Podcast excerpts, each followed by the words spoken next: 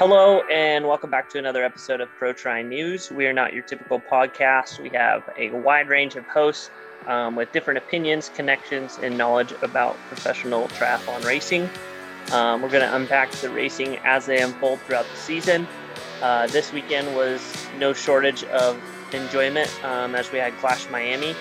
Uh, so, with no further ado, I'll introduce myself. Kyle Glass. I'm the host of the show. I've been following triathlon for many, many years um, and joined today by some close friends. Uh, everyone's favorite age grouper, Mark Matthews, celebrating his wife's birthday with us. So, yeah, well, she left me for sunnier fields. She's gone to Lanzarote. I don't blame her. Um, it meant I didn't have to get her a present, which is obviously a huge bonus. But it also means I'm on day four or five of takeaways. So I've got some chicken Kievs tonight, as we're now calling them. No longer Kievs, because apparently that's the Russian pronunciation. So a couple of chicken Kievs at home on my own for wife's birthday, yeah. Happy birthday, Cat. And then we also have uh, the man of the hour, Mr. Pat Lemieux, already doing some renos to the house. You know, look, we got this house, um, and, and, all that we had to do to it, right, was we just had to make a full blown uh, Zwift slash bike shop in the garage. That's it. So that's well underway. The uh, hard work's been done for that. Um, and you know i'm hoping that by the time this podcast goes up we're we're we're permanent residents uh, at our new house. So yeah thanks for all the listeners that have been on that the uh, the journey of having to hear me complain. Well we're glad you're getting squared away. Uh, chelsea burns is also going to be joining us uh, soon. She's on vacation right now in uh, canada visiting her bff joe brown. So She's going to join us a little later to dissect some short course racing that's happened over the last couple weeks, and she's also gearing up for uh, ultra marathon next weekend. So, yeah, great. She got. But there is something big to celebrate with this episode because this is officially our one year anniversary of the show. We started last year after Challenge Miami, um, and now we've kind of made it a full year of, uh, of doing the pod and things like that. So I just want to say thanks to our listeners and people that keep us going um, because it, it definitely. Does anyone still listen? Yeah, I think uh, Surely my, my mom's actually shared it now with more people. So yeah, you know we're and and Mark, you know we're gonna get to this in a little bit, but um, the amount of DMs I got yesterday, uh, or sorry, on Friday when the when when, when the infamous crash happened in the cones. Um, that's how I know we're we're getting worldwide. Honestly, and when I saw that happen, sharing, I just thought, oh god, no. Not cones. I don't want to. Oh, You're like, don't. She's done it. Why, what, Sarah? Why did you have to validate Pat with this one? No. like, so let's uh, let's let's dive right into Clash Miami. Um, I thought the stream was fantastic. Challenge is really, um, with the help of NASCAR Productions, just really taking it to a whole new level as far as um, not only the commentary, uh, but also with the way that they're able to display the splits and the different camera angles and then the backstories and all this stuff that they brought in.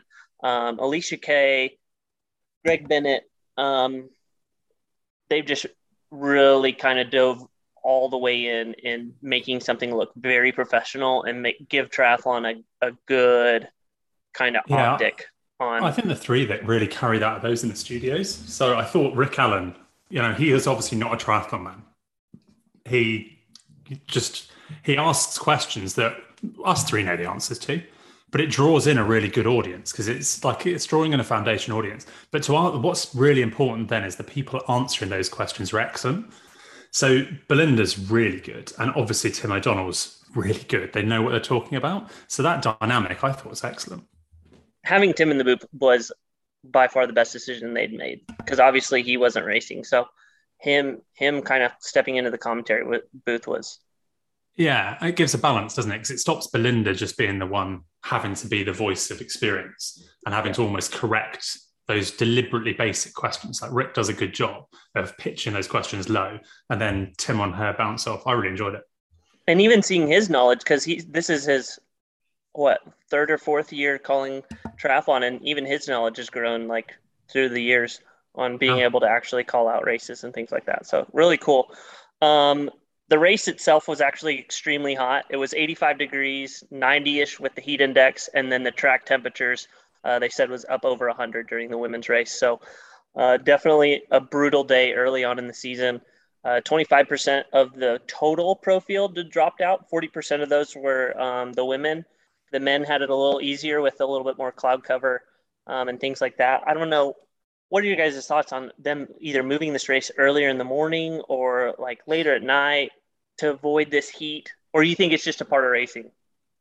Um, can I can I just speak to it because I was in Florida last week and just how the you know coming from the the climate where I'm at in Boulder and then going into uh, Florida, um, the heat was oppressive.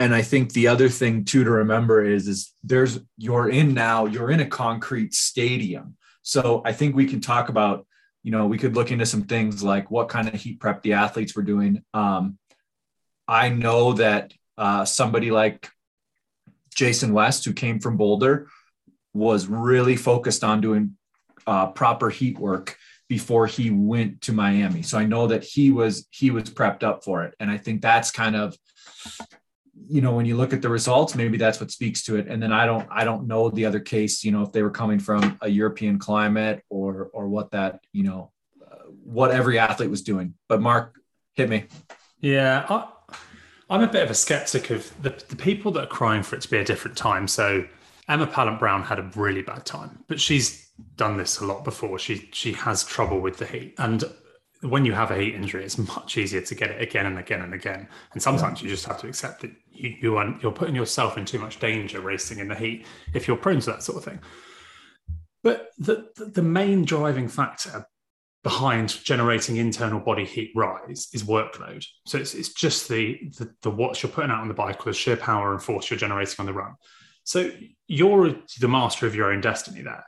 And if you're just driving at full pace to hold the front until you break and you collapse, you're either not prepared to then be able to execute at the performance you want, but you've also made bad decisions on the way to get to that point because this is 30 degrees Celsius. So it's cooler than Kona what the problem is, it's an early season race and relatively short. So I think you're right, Pat. I think a lot of people underestimated the prep, and then they also underestimated the effects on the day. So they just drilled themselves into a hole.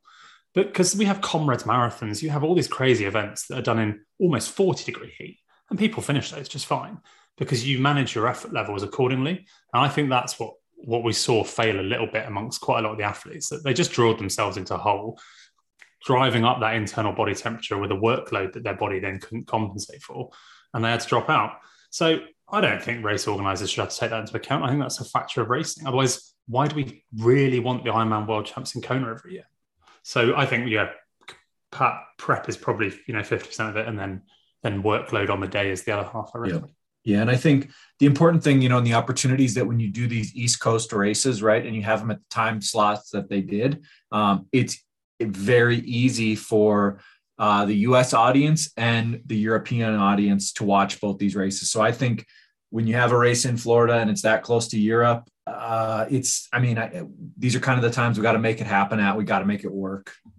Yeah, absolutely. And if you know, it's, if you're gambling to win and you have to hold the pace, you're basically gambling: Am I going to hmm. drop out or am I going to win this? Whereas if you want to finish safely, and that's the focus, then you, you just have to back the power off and hope that everyone else does it accordingly. And your prep allows you to perform to as close to your maximum peak temperatures as possible. I don't, yeah, I don't think you can. I don't think you can blame a race organizer for this at all. Before we go into the actual race itself, can we talk about the Friday date that they've selected and and why I love it so much? Go. I, have not got an opinion on it, so I'm keen. Um, you know, I just I don't know how weekend numbers are their how they're viewed against weekday numbers. But I know that in my case, uh, I was in my office all day and I got to watch races starting at 7 a.m. Uh, till the men finished later in the day. And I just thought it was a fantastic way to view a race. So maybe not fantastic, you know, for people if they're trying to be super productive, but I think a Friday people are maybe half checked out anyway. And to have sports on with nothing else conflicting. Um, you know, there's not some other event probably taking their attention. I, I, it basically th- where this came from is that there's so many bike races that happen during the weekday, whether it's from stage racing or it's a Wednesday specific event. Um, I, I really liked a Friday specific event for triathlon, and I'd love to see some more weekday races. I agree. I watched loads of cycling during the week.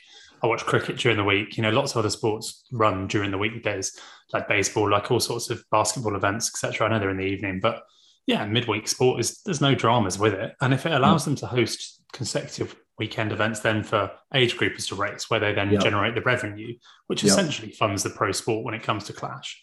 Good for them. Yeah, especially if they're in an opportunity to be able to have the the pro race separate from the age group race, because I think that's really special, not only for the age groupers but also for the pros, that they don't have to be in anyone's way, no one's in their way, and they can really just focus on their race. Um, I really enjoyed the Friday race, not because we had a snow day in Oklahoma, but I was able to put it on my TV and still do work and things like that. So it was really good.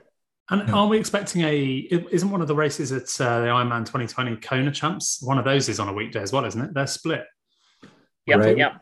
Thursday, Thursday and Saturday, I do believe, for Yeah. uh, Kona this year in October. So uh, let's dive into the women's race. So um, the race saw Sarah Perez Sala leading out of the swim and leading through the bike until uh, a lapse in her attention. She went into the cones, hit the timing box, went over her over the handlebars, and um, was essentially out of the race from there. Uh, luckily, she made a post that she's okay and she's recovering and things like that. No, no broken bones or anything. So um, thankful that she's all right. Uh, next, Ashleigh Gentle just kind of went from second place up to first place and then kind of didn't look back. Uh, she opened up the lead over the chasers of Chelsea Sodaro, Emma Pallant Brown, and uh, Pamela Oliveira. And then And she dictated her own effort from that point, didn't she? So she was Yeah. able to manage her effort, manage her workload, and seemed to cope quite well with the heat. I mean, she had points where her body language looked terrible, like she was really struggling on the run, but she just moderated what she was doing, and she was really good. not only that, but she was in a black tri kit. Like I know that's not important, but I mean, when it's that It hot and you're still in the black, I- you're I still in a black kit. Yeah, I mean, Emma Pallant Brown has a one of the specialized aero helmets, which has virtually no vents in it, in matte black.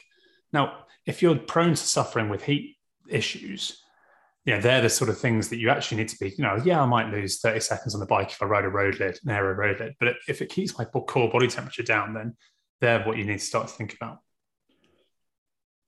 Um, so yeah, Emma went down on the on the run, and then Chelsea Sodaro kind of under her own will uh, pulled the plug. Didn't pass out or anything like that, but um, yeah, those two being out of the race definitely changed our podium around. Um, we also saw Samantha Kingsford, Xterra athlete, do an extra loop on the bike, um, and then Pamela Oliveira missing the finish shoot and had to kind of run back and then catch it up with the finish shoot, and then was almost in a sprint finish with Maja Stage Nielsen. So. Uh, your podium was Ashleigh Gentle, Pamela Oliveira, and then Maja Stage Nielsen. I didn't think it was the finest day for women's triathlon in terms of the not professionalism, that's the wrong word. Execution. I didn't think that Yep. we had many women of such a strong field that actually executed races that they're capable of. We had lots of small mistakes, but do you know what? Most of them it's the first race of the season. And Yeah. that's when these mistakes tend to happen. So probably just that. Definitely a rust buster for a lot of the, the pro females. Uh, the best story of the day probably has to go to Lisa Bescher, who placed sixth place, but took home the same amount of prize money as third place after she won two of the preems for the fastest bike loop and fastest T2. That was absolutely shameless. I love it. Her fastest T2 was amazing. She had half a shoe Yeah. hanging on, sprinting out full Yeah. tilt, and had to stop and do it afterwards. Thousand I, dollars. I will easy. say I do enjoy those. The preems, I think that bringing I- those back was was incredible. That's so smart for the sport. Yeah. No, the the preem's made for fantastic television. Uh, you know, I think hats off to Ashleigh Gentle. She's obviously had a rough couple of years. Um, you know, but her and her new coach, uh, David Tilbury Davis, uh, you know, I thought they they really you know, hitting it out of the park, or they just did what they were supposed to do, but they fully executed uh, on the day for sure. So, I mean, what can you do? Uh, you can just say, "Great job," and and that was an amazing way to start the year. Yeah, she was really very good, wasn't she? And Yeah. she's staying state, stateside and doing uh, 70.3 Oceanside Yeah, next and, month. and you so- know, her, I mean, the the her, her fit on the new bike, I thought looked really good. I didn't see a ton of room for improvement there, and seems like they've been doing their homework. So, yeah, great, great stuff. So we move into the men's race. I would love to, and I'd love to open it up if that's okay. Go ahead. Mark, imagine last Sunday, I tell you that the U.S. men are going to sweep Miami. What do you think we could have bet? What do you think you would have taken the odds on that would have been? You'd have had my house. There's just no way. they were really I good mean- as well, you know. But I- that said, like I, I would have had, I'd have had Sam Long, and I'd have probably, I, yeah, I'd and Ben Kanute as well. But Yeah. I didn't expect an all three. It was really, yeah, very solid.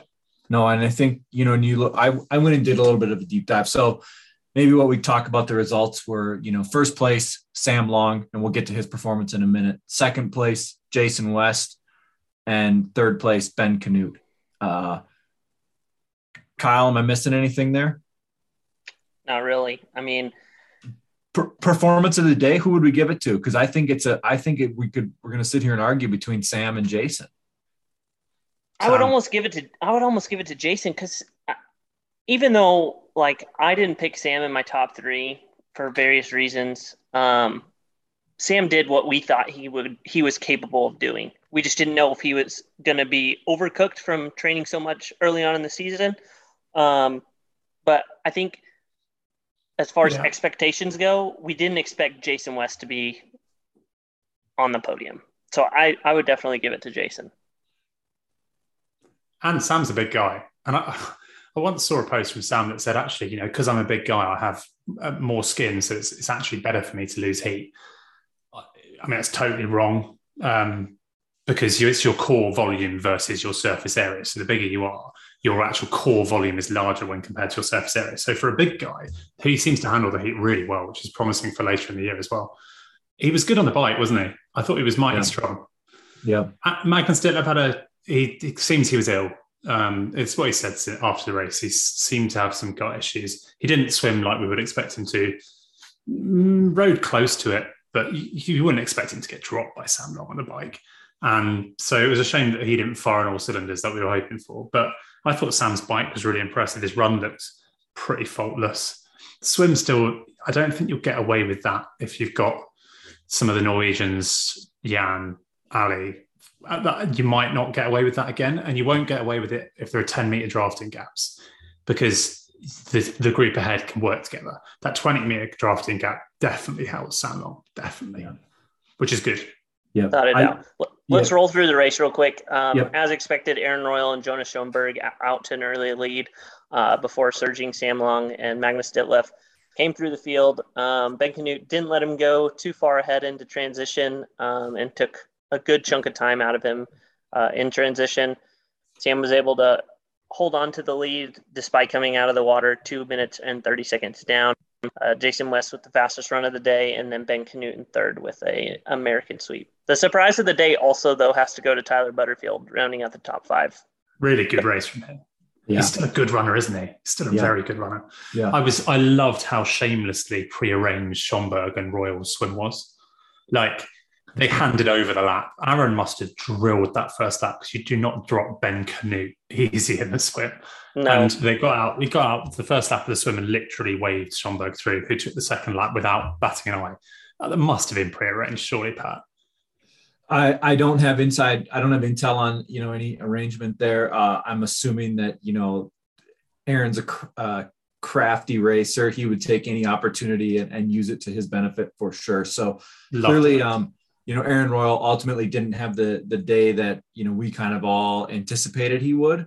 Um, I still just go back thinking about uh, Sam Long really kind of outdid my expectations on the bike, and then he did what it was capable on the run. But when you think about the deficit, um, Jason West was outridden by Sam by over five minutes. On this track, that's an entire circuit. That's a lap. He's a lap down on the bike when they get to the run. So there's a little bit of math we got to do to like take back on the swim. But I'm telling you, that's how much Sam outrode Jason West by. Um, and to think about the run performance that Jason had and, and the the places that he was able to claw back. Uh, you know, I, I thought that was really good. Clearly, I'm sure he's working. You know, his bike position looks pretty good. Um, I think clearly he's still going to keep working on that. He's he's he's always going to be. Um, that's going to be a big lift for him to try and ever to catch that power. But you know, I thought it was a great performance. What's, uh, what bike's he on, Pat? Uh, Ventum. Oh, right. No, I knew that. Sorry. Okay. yeah. No, I think Uh, No, his position I, looks great, doesn't it? And yeah, his we position know that's 95% of the bike. That's it. Of course yeah. it is. Of yeah. Yeah. I'm being a bike snob there. There's no uh, there there were no hills marked. This is a pancake flat course, so this I think that, that bike's been all aerodynamic. I think that bike's typically heavier than it is air, you know, like than the aero Yeah, yeah, optimized yeah, on it. So no, I think he's he's good there. Um, His run was good as well, wasn't it? It was it was Oh, a, by just- far the best run. yeah, look look sharp and uh, you know just another funny little nuance thing. Um, three Rudy Project athletes, one, two, three uh, for the men's race. So I think you know they are. That's because they're American.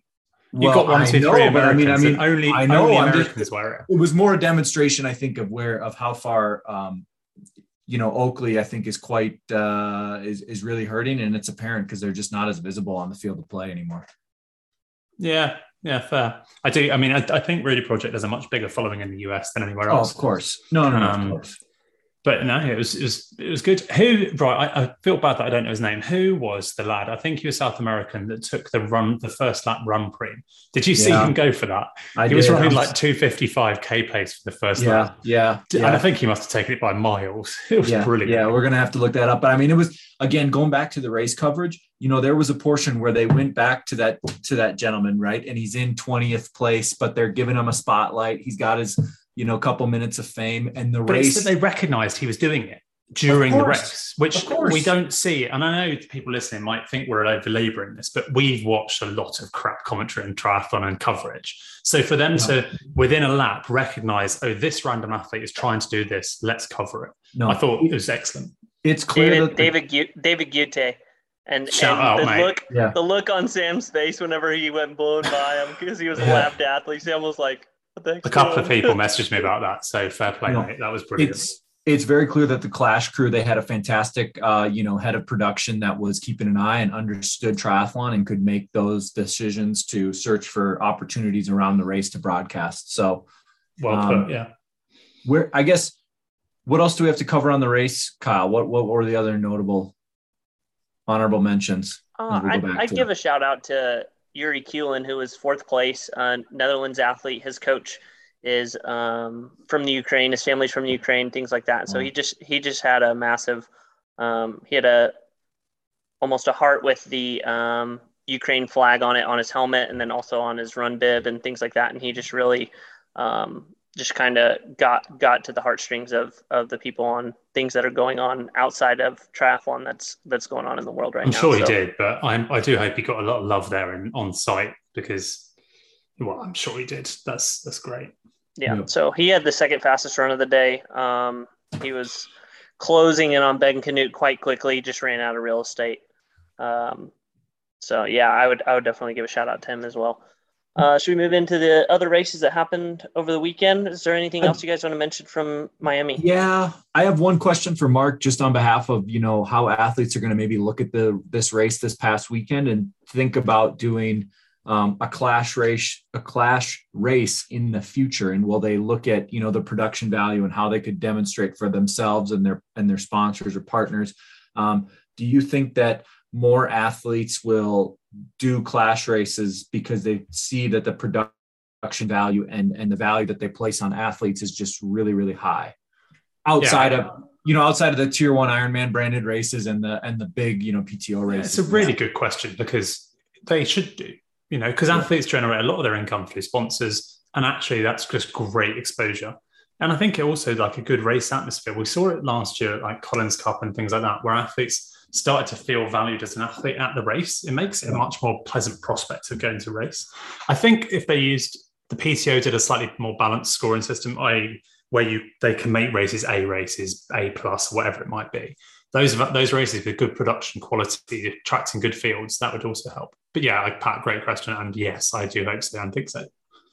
Yeah, just I saw these I saw these races as fantastic opportunities for up and coming athletes that maybe don't have you know the ability to get to these bigger races, but these seem like you know the production value just go back to was was so amazing and and it got me really excited to watch triathlon. It'll be very intriguing to see in July because they're going to do uh, a race at Watkins Glen, a true road course. Um, how how the production level changes, if it's better or worse, um, things like that. Because I think the swim is actually uh, like five to ten miles away Off-site, from where yeah. yeah, Yeah. where the course is actually going to be at. So it's going to be very interesting to see um, how they kind of bring that together and uh, the production aspect and things like that. But that course will be a lot of fun, a lot of uh, a lot of hills and things like that. Um, so I think So Chelsea might- Burns is in the house. Hi guys. You're looking quite edgy, Chelsea, with your beanie Yeah, on. yeah. I know hair. it's cold. I'm in skateboarding? What's going Canada. on? Just went shower. I just took a shower. so that's awesome. How Chelsea, doing? great to have you back. I missed you guys. Yeah. I feel like I've missed a lot, but hopefully I'll, you know, catch myself up. Perfect. What's, the long what's been racing, going on? What's been going on in the short course field? Because we just finished up with Clash Miami. Right. Well, it sounds like there's a lot of short course people there. Well, at least a few. Um, well, nothing major, but Kyle told me I didn't need to come on today because nothing happened in the short course world. And I was like, well, Kyle, there's your problem. You think nothing happened, but actually there were races that happened. And that's why I've tuned in here 30 minutes late. So nothing massive, I guess, but there were a few Conti Cups. So I would say the World Triathlon season is starting. Um, Sarasota, which is one of the only US World Triathlon races happened this morning. It was supposed to happen yesterday, but they were getting tornadoes and 25 degree wind chill weather. So they postponed it a day and shortened it to a super sprint. Richard Murray won in a sprint finish over Kevin McDowell. Kirsten Kasper won the females. So it wasn't nobody's that were there. Wow. Um, there was also a World Triathlon Conti Cup indoor race in France yesterday. It was kind of an interesting format. I kind of looked briefly at how it worked, but um, Vincent Luis won, another non nobody. Um, Yeah, I saw that. I saw that's where he announced his new bike, didn't he? There was photos of him dropping that. What, what was the format? What, why was it interesting? it was a prelim final, but it was indoor. So pool, track, track. And um, yeah, I think the run was like a K, quite fast and short. Now, were they doing, were they, you know, they've done this before where they were, um, you know, riding on a velodrome and then running inside it. Can you speak to us? Was this, this looked like it was a, a banked running track and I that they were riding on? Yeah, I'm not positive. I didn't manage to get around to uploading or like putting on the video, but World Triathlon did broadcast it, so it it was on Triathlon Live. Um, but I think that was how it worked. So I mean, I like that concept a lot more than I like the Super Leagues Arena Zwift setup. I just think it's a lot more fair than as we Yeah, know, because like we've said in Zwift the past- algorithm race isn't. Yeah. super If the algorithm favors someone, doesn't it? But then I guess riding in small circles on a bank probably favors someone. Yeah, but it's more relevant to. I mean, The True. triathlon favors someone, right? True, always. That's the that's the point of sport, isn't it? I suppose so. So Completely unsurprising that Vincent Luis won that. You would think. I mean, he's a, he's, he's still fast, isn't he? He might not be as young as he was, but he's still got a lot of fast twitch fire. yeah, Yeah. it, it was in France too. So I imagine he had some incentive to show up. It's probably not uh Home field advantage. priority races.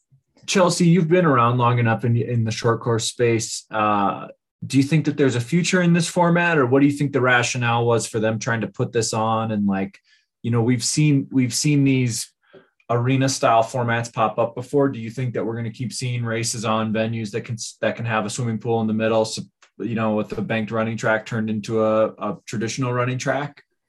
I mean, if you asked me if I thought the virtual games Zwift setup race would outlive COVID, I think I would have said no, but that seems to be pressing on with um I mean, they're actually using a world triathlon ranking system to enter these Zwift indoor racing. So I guess I don't even know what the future holds, but I would say I think it's it's definitely the most spectator friendly type of triathlon. I once did this. Um, you guys may have remembered this back in 2013 and 14.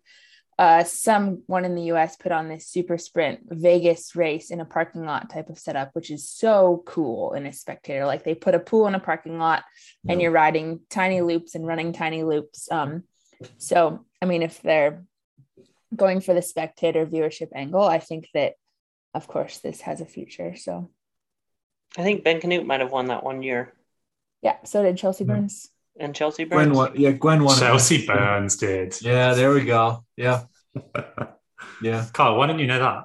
Why are you focusing on yeah, them again, I, I Kyle? feel like I, I feel like I remembered that Chelsea had won, and I but I didn't want to say it, and Chelsea would be like, "I won both times." Would I have ever acted like that? Ah. It was it was the biggest payday in my triathlon career, Kyle. So it, I definitely recall it pretty pretty well. Did you Did you then go into the the casino? Yeah, there you go. No, that's why I'm I'm still surviving off the money I won back in 2014 because I didn't go to the casino. Nice. That's awesome. Um, the other big race I think that happened this weekend, kind of a short course, um, nostalgia race was Mooloolaba. Unfortunately, it was all all Australians. Yeah, I mean Mooloolaba has been a World Cup in the past, and I think this was the Malul- Mooloolaba Continental Cup, so demoted a little bit in terms of prestige. But would they Tilda even let offered. non-Australians in there anymore? I don't think so. I mean, you look at the you look at the results, and it's all Australian people. So it's almost like Australia's like, nah, we actually don't want you guys to come and race it here anymore. We're all right. I, I just think it's hard. I just think it's tricky to get in, isn't it? I know they've lifted some and you can visit, but it's it's still just jumping through so many holes, and I can't imagine the payout for a Conti is that high versus the flight cost to get there. No. So until it's until you can walk in with your passport, I don't see people going for that sort of thing. Yeah, and you know, I mean, typically the season uh, for for many many years, right, always started in Oceania, whether it was some form of Australia and New Zealand, and and you know those right those countries have clearly had very strict uh, travel protocol the last two years. So I think they're I'm I'm assuming they're going to slowly start unwinding those, but let's see if in you know come this time in 2023 if that Oceania um, schedule has resumed. Uh, since we're talking about New Zealand, I'm always interested in, you know, looking at what countries have massive changes in COVID cases. And as we know, COVID didn't exist in New Zealand until 2022. But in the last two weeks, their numbers went up 808%. Whoa. 800%. So they're suffering everything we suffered two years ago. We'll see. In other news, they stopped testing for COVID in Oklahoma. So Yeah, we stopped testing. Just just giving up on it. Yeah. Is, isn't it over? Yeah, I think so. I think when Russia invaded Ukraine, COVID went away. That's what I Yeah. sort of thought happened.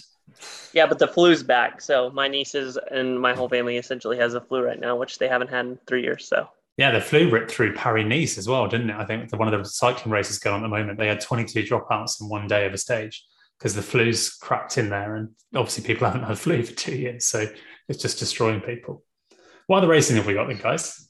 And girl? uh, coming up this weekend, any short courses races coming up this weekend, Chelsea? Um, That you're aware of? I don't think so. I know there's um a pretty big Conti Cup coming up, but I think it's it like kind of looks like a World Cup, but it's a Conti Cup. But I think that's the weekend after. There is a huge race coming up this weekend, though. Um, I am doing it. Do you want to hear? Yep. Yes. Tell us about more. it? Tell us more. 50 kilometer trail race Ooh. in Bellingham, Washington. Are you race favorite, Chelsea? Uh, no, I've never run more than 35, so we'll see if I finish. No, I'm going. I'm. It'll be good though. Are you racing as a pro? Do they have a pro race? No, I'm Because you're still being tested. You're still being tested. So I just wanted to Ah, make sure. right. Yeah, I'll probably have a bunch of drug tests afterwards. You, you know, Chelsea, just for our, our worldwide audience here, I think it's important to understand that Bellingham, Washington, in the Pacific Northwest, um, you could be running in rain the entire 50 kilometers next weekend. Are you give us, are you putting like spare socks in a Ziploc bag? Are you going to try and fight that at all? Or are you going to just embrace it if it rains the entire day? Yeah. So if any listeners have any advice, I would really appreciate if you tell us what I should wear, what I should eat. Um, yeah, anything. It might be raining. This race, it's 50K and it also is 1500 meters of climbing over that, Ooh. also known as 5,000 feet. Vaseline, Chelsea. Vaseline that- everywhere. Is that all? Where can you give it? Is it like all around Galbraith Mountain or where? It you- goes up Chuckanut Mountain. So it's 10K on the rail Oh. trail and then the 30K loop up and down the mountain and then 10K back on the rail trail. Remember Mark, I don't think you understand. I don't think you understand how hard this race is going to be. Chelsea, um, I wish you all the best, and I I don't know what I can give you as far as kind of like good vibes to get complete that that thing.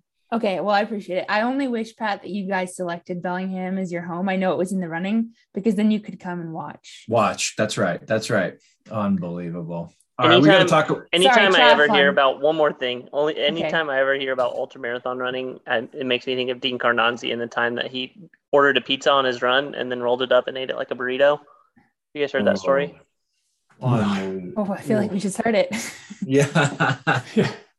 That's how I normally eat my pizzas. So like a burrito. back to triathlon. Back to triathlon. Back to Exciting last triathlon. weekend, last No. weekend there was one more race. There was Challenge Shepparton, which again is a down under race. Um, but it was won by Tim Van Berkel, Fraser Walsh, and Max Neumann in third. So again, a decent men's field tipped up.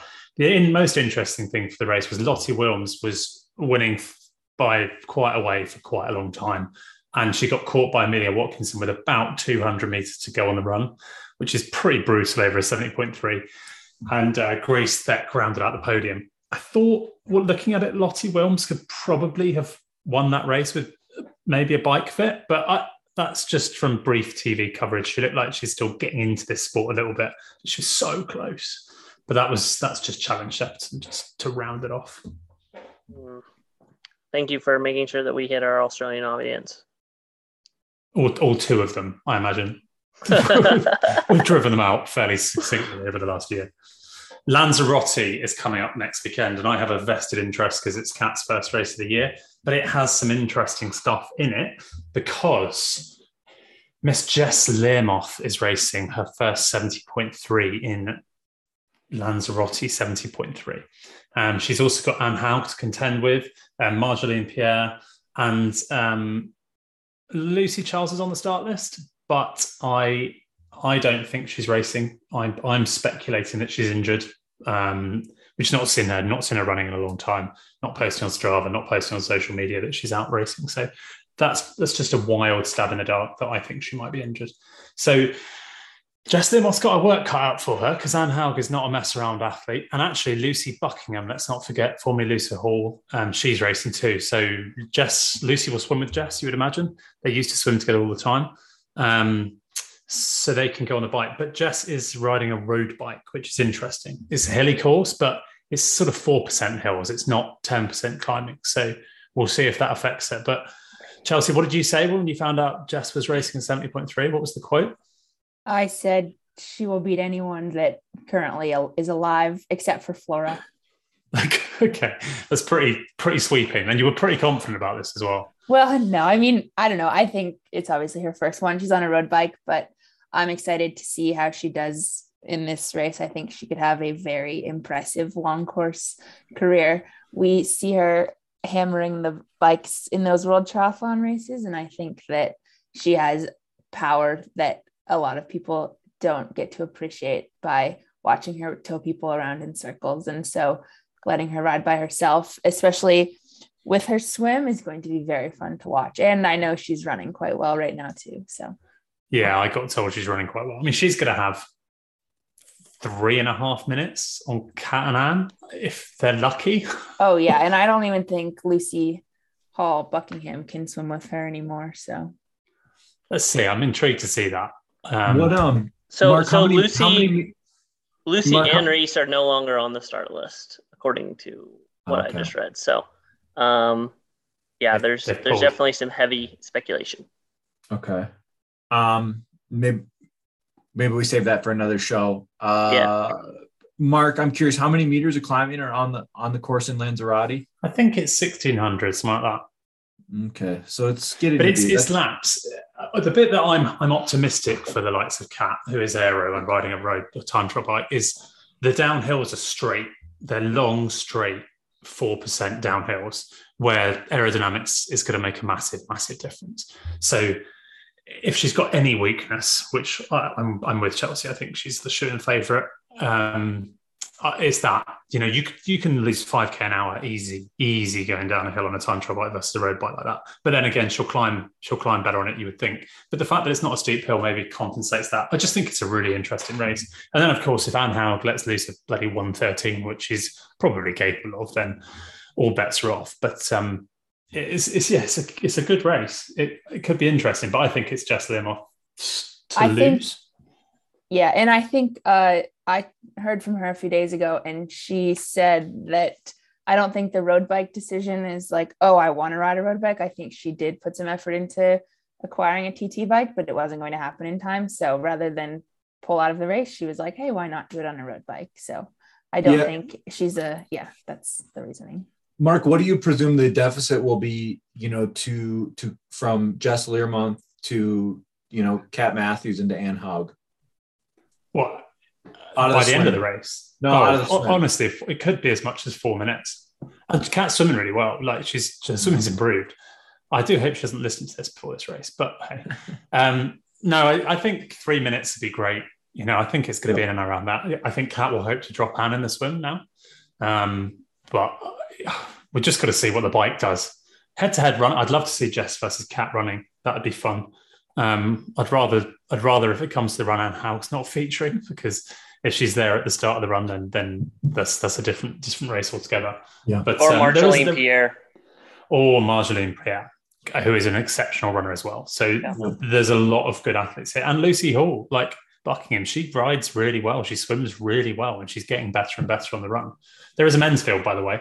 Um, Pierre Le Corre's racing again. So we've seen him transition, it seems, to um, long distance now. So he's got to be one of the race favourites. One of my favourites is Kyle Smith out of New Zealand. He is the Canyon. He's Jan's new training partner living in Girona. Really nice lad. Florian Angert, who is, as we know, very, very capable over this distance. And Clement Mignon's also racing.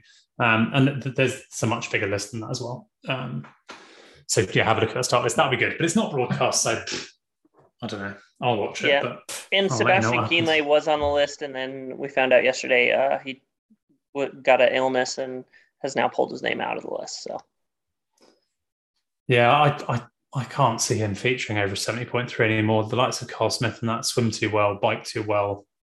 Mm, even if he was on it, I'm not convinced. Yeah, definitely. Well, amazing Next women's one. race. Do you on- wanna do amazing picks? women's race on tap?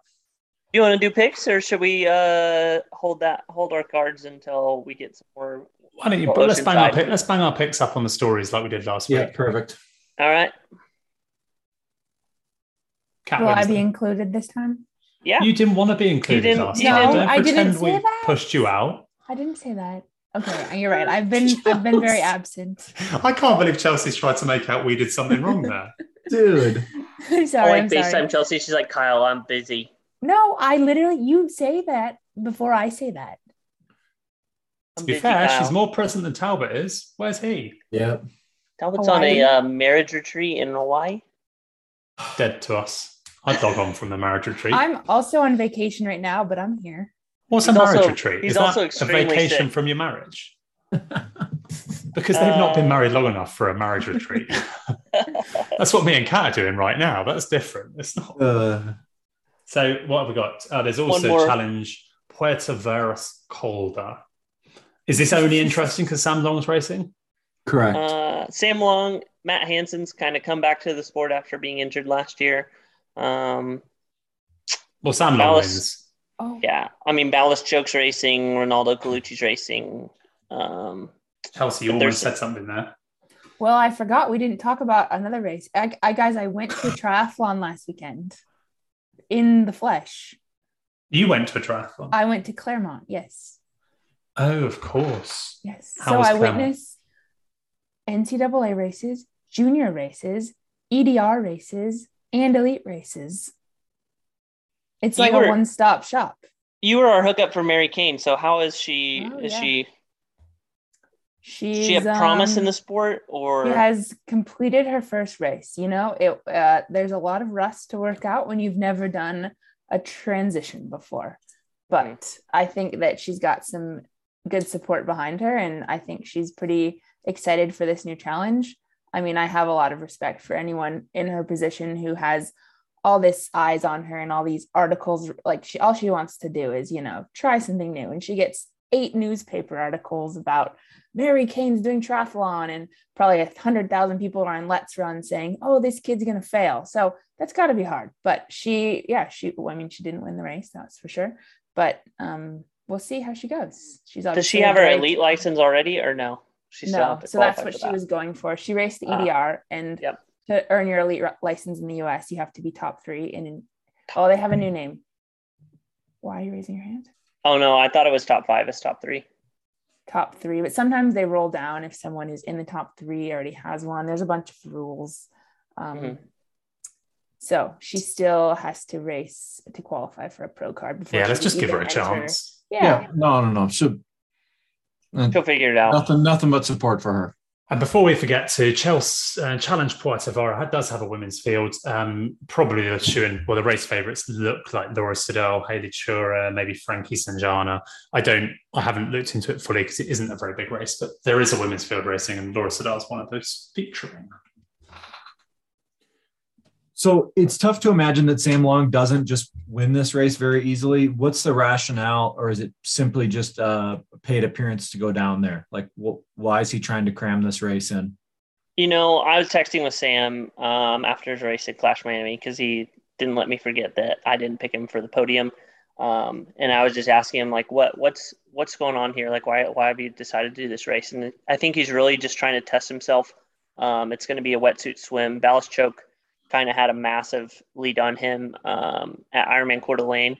And then um, he also toyed with the idea of figuring out like if he wants to try and soft pedal the bike and then try and run with Matt Hansen, like try different tactics on things to do because um, this year is kind of like a long year. So I don't think he wants to overcook himself racing in back to back weekends, but it's also a 70.3 that he's, um, I mean, he's I definitely mean, he's doing three in a row now, isn't he? Because he's down for Oceanside as well. So Yeah. So he'll have a, what is that, two weeks off, a week off? Yeah, it's weird we get ready shake to- our head at this, isn't it, Pat? Because in cycling, they they ride themselves fitness. You know, you, you enter races and use it as training, but it's just the load on the run, isn't it? That's the difference. We think. Yeah, it's just it's the it's the run that just absolutely crushes you. And I remember once talking to Javier Gomez about this, where he was there was a there was an ITU block where we were traveling around, and I and I saw him. And I'm like, man, we got a lot. You got a lot of races coming up. And he's like, he just looked at me and goes, Paul. He's like, this isn't like cycling where you get faster the more races you do. He goes, you just keep getting beat down. So he's like, it's it's um, it, you know, it takes a toll on you. There's no there's no way around it. hmm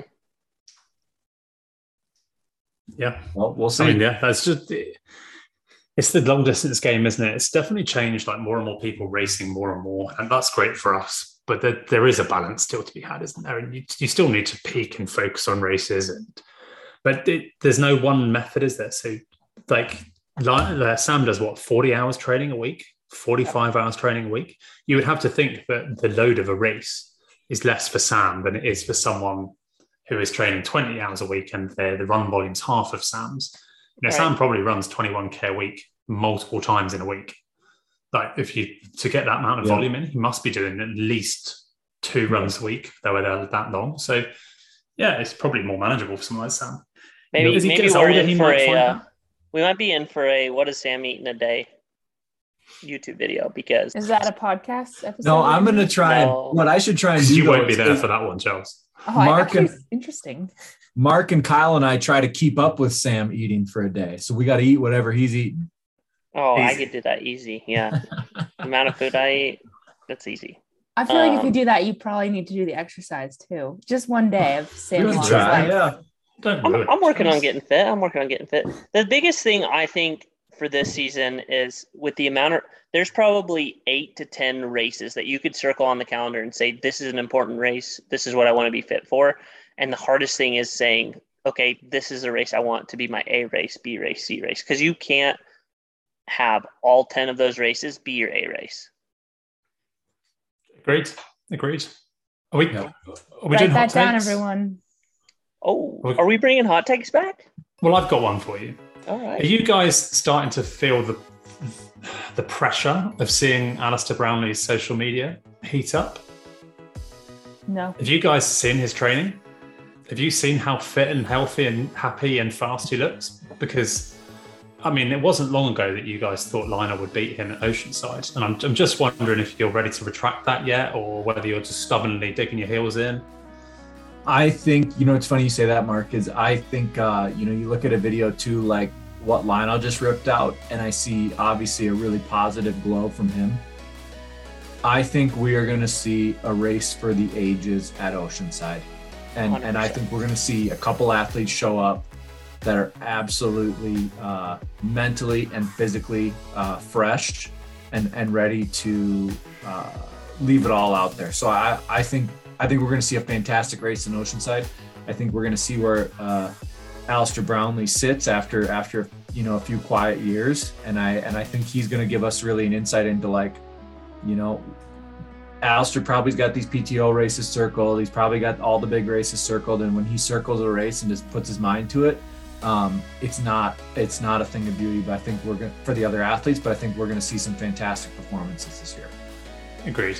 Because it's nice to see him positive because he makes Lionel seem like a a calm, quiet, cheerful person. Or not, not quiet. He seem, makes Lionel seem like light-hearted and cheerful. And to see Alistair like really positive is kind of fills me with British hope that we're going to have some men dominating the long distance again, hopefully. Yeah, and I think if we just you know look into the people that Alistair Brownlee's got to compete against since he really started on the elite scene in 2009. Um, he's probably looking at the likes of Kristian Blummenfelt and Gustav Iden and Lionel Sanders and going, look, this is a new this is a new group of guys that I haven't got to ever race at my best. And I'd like to do it. And those, I think, those I believe are the kinds of challenges that, um, you know, make Alistair excited when he's training. He's desperate for Jan to race Oceanside. Desperate. I think I think the, the greatest treat I, is the fact that now these are going to be streamed by Outside. Outside has a large, some large shoes to fill. Um, if they're going to be anything like Clash, or um, well, Clash. I was going to say challenge, but essentially to be like Clash's um, streams, they kind of have a large shoe to fill. But luckily, we're all going to be able to tune in for for this great battle in Oceanside, um, and I'm so excited for that. And if I've said but anything to, wrong about to, Alistair here, to piggyback about um, the Alistair thing, Tao actually called me from uh, his bed and wanted me to remind everyone that Lionel's At been doing lac, lac, lactate training. So that's what I, I, t- I, I tried to do it. I tried to do it to get a rile out of Mark. So. Oh, for God's sake. Kyle, that was really quick, man. That, that was good. I've not heard of it. What's this lactate stuff you speak about? Oh, I was I was texting with Paul and Eric as well. They're they're actually doing lactate testing as well. That's no joke. So um, this I has think... been around since like 2000. Before that, what? Oh, why is this now suddenly like new I think, science? I think this year you remember the year that everyone was like, oh, "I'm buying a power meter. I'm I'm riding with power." This is essentially what it is. Is now everyone's like, "I'm going all in on lactate t- testing." Cat's trying this cutting edge training called fartlek running. I don't know if you guys have heard of it, but it's uh, pretty newfangled and uh, it's generating some pretty big results. oh man. Is it? Are we done? Are we done? Yeah. All, joke, all jokes aside, we are very excited for uh, this season and everything in between. So be sure to tune into the racing happening this weekend um, as we count down to 70.3 Oceanside and Ironman St. George. Um, we'll actually all be on site at St. George doing a live show. Um, so we're all excited for that. Also, next week we'll we will have Sam Renouf on um, after enjoying his Brazilian vacation. Uh, he'll be coming on. We we won't be pulling any punches. So if there's we something you want to hear, we will be organised for that one this this this has been written in our Google Doc for weeks now. So hopefully yep. uh, we should be well prepared. So if there's something that you want to hear from Sam Renouf, slide into our DMs, shoot me or anyone on this podcast a text message and say, hey, this is what I want to hear from Sam. Um, and we're looking forward to that. So thanks everyone for tuning in. And uh, thanks for celebrating one year of recording with us. See ya. Oh my gosh.